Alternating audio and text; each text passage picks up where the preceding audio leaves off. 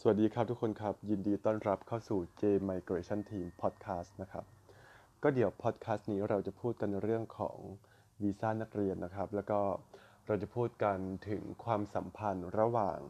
ระระยะเวลาที่เราใช้ชีวิตอยู่ภายในประเทศออสเตรเลีย แล้วก็ระยะเวลาที่เราเดินทางออกไปนอกประเทศ เพราะว่าหลายๆครั้งนะครับที่เคสที่ case officer เขา refuse หรือว่าปฏิเสธวีซ่านักเรียนหลายๆเคสที่ผ่านมาเนี่ยเขาก็จะเอาข้อมูลตรงนี้มาเป็นเป็นอะไรอะเขาเขาเรียกว่าเป็นเป็นหลักหรือว่าเป็นข้อในในการพิจารณาด้วยว่าเฮ้ยทำไมบุคบุคคลคนนี้อยู่ที่อยู่ที่ประเทศออสเตรเลียด้วยวีซ่านักเรียนมาทั้งหมดเป็นระยะเวลากี่ปีกี่ปี แล้วก็ ทำไมเดินทางออกไปนอกประเทศแค่ไม่กี่วันเองอะไรประมาณเนี้ยซึ่งโดยส่วนตัวเราแล้วเนี่ยเราคิดว่ามันเป็นเหตุผลที่ไม่สามารถหรือว่าไม่ควรที่จะนำเอามาใช้ในการพิจารณานะครับ เพราะว่าสมมติว่าถ้าเผื่อเราถือวีซ่านักเรียน แล้วเราก็ใช้ชีวิตอยู่ที่นี่แล้วก็เรียนหนังสือ และช่วงปิดเทอมก็เราไม่อยากกลับไปเที่ยวที่ไหนอะ่ะเราอยากเที่ยวภายในประเทศออสเตรเลีย เรา บางคนอาจจะให้เหตุผลว่าเอาก็ฉันโตมาจากเมืองไทยแล้วฉันฉันไม่อยากกลับไปเยี่ยมใครหรือว่าไปทำอะไรหรือว่าไปเที่ยวที่เมืองไทยแล้วก็ส่วนพ่อแม่ฉันก็คุยกันทางไลน์ทางสกายหรือว่าทาง FaceTime อะไรก็ว่าไป เราให้เหตุผลว่าก็ช่วงปิดเทอมฉันก็เที่ยวแล้วก็ไซต์ซีอิงแล้วก็ไปเมืองโน้นเมืองนี้อะไรก็ว่าไป แต่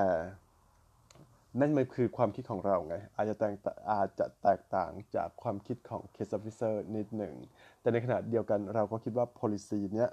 ที่ case officer เขานำเอามาพิจารณาเนี่ยมันไม่มีเหตุผล ซึ่งต่อให้วีซ่าของเราโดนปฏิเสธที่ที่ immigration อะเราสามารถทำเรื่องอุทธรณ์ได้แล้วก็เข้าไปอธิบายได้ที่ที่ AAT เพราะว่า AAT เนี่ยมันจะมีการสัมภาษณ์ใช่ไหมมันจะมีการสัมภาษณ์มันจะมีการ hearing ก็อย่างน้อยประมาณ ไม่ใช่อย่างน้อยคืออย่างมาก 3 ชั่วโมงอะไรประมาณเนี้ยซึ่งดังนั้นถ้าเผื่อเราไม่ได้กลับเมืองไทยเลยอะจริงๆไม่มีความผิดนะก็คือ มันไม่ผิดที่เราไม่ได้กลับเมืองไทยเลย แล้วก็ถ้าเผื่อเราจะขอ student visa นะครับ แล้วก็ถ้าเผื่อเราไม่ได้ค่อยเดินทางออกกลับไปที่เมืองไทยหรือว่าเดินทางออกไปนอกประเทศเนี่ย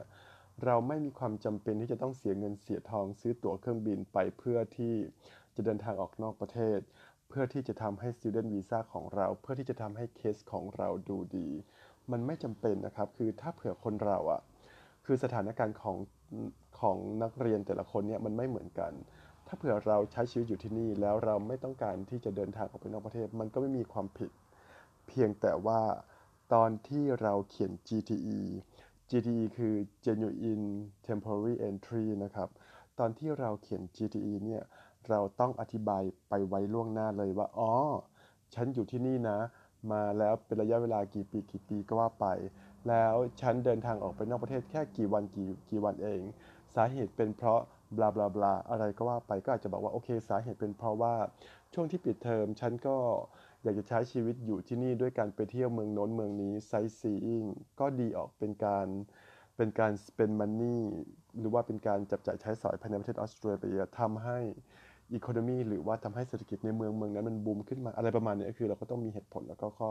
แล้วก็ข้ออ้างในการที่จะเขียน GT ด้วย ดังนั้นคือสำหรับคนที่ไม่ไม่ได้เดินทางกลับเมืองไทยเลยอะไรประมาณนี้คือไม่ต้องแพนิคมันไม่ใช่แบบว่า the end of the world เพียงแต่ว่าหลายๆคนที่วีซ่าโดนปฏิเสธหรือวีซ่าโดน refuse เนี่ยเขาไม่ได้เขียนอธิบายตรงจุดนี้ไปตั้งแต่แรก ดังนั้นถ้าเผื่อเราอยากให้วีซ่าของเราเนี่ยมีโอกาสที่จะผ่านหรือว่ามีโอกาสที่จะประสบความสำเร็จ เยอะมากกว่าชาวบ้านเขาเนี่ยเราก็ต้องอธิบายแบบว่า everything up front คือแบบว่าอธิบายไว้ให้หมดเลย ดังนั้นคือ การเขียน GDE เนี่ยสำคัญนะครับ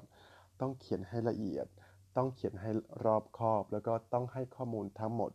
ที่ทำให้เคสของเราดูดี และก็ทุกสิ่งทุกอย่างที่เราเขียนที่ GDE เนี่ย เราจะต้องมีเอกสารหรือว่าหลักฐานมาแบ็กอัพด้วย ไม่ใช่เขียนแค่ลอยๆ ไปเฉยๆนะครับ ดังนั้นคือในส่วนของ relationship หรือว่าความสัมพันธ์ระหว่างการเดินทางออกนอกประเทศ หรือว่าการใช้ชีวิตอยู่ภายในประเทศออสเตรเลียเนี่ยมันไม่ได้มีปัจจัยอะไรสำคัญมาก ถ้าเผื่อเรารู้จักที่จะอธิบาย ดังนั้นสำคัญนะครับในการเขียน GTE ดังนั้นสำคัญมากในการเขียนอธิบาย ให้ข้อมูล Case Officer ไปให้หมด ให้ข้อมูลเขาไปตั้งแต่แรกชีวิตเราจะได้ไม่มีปัญหานะครับ เดี๋ยวพอดแคสต์นี้เอาไว้สั้นๆ แค่นี้ก็แล้วกันนะครับ ถ้าเผื่อใครคิดว่าพอดแคสต์นี้มีประโยชน์โปรดแชร์นะครับ สวัสดีครับ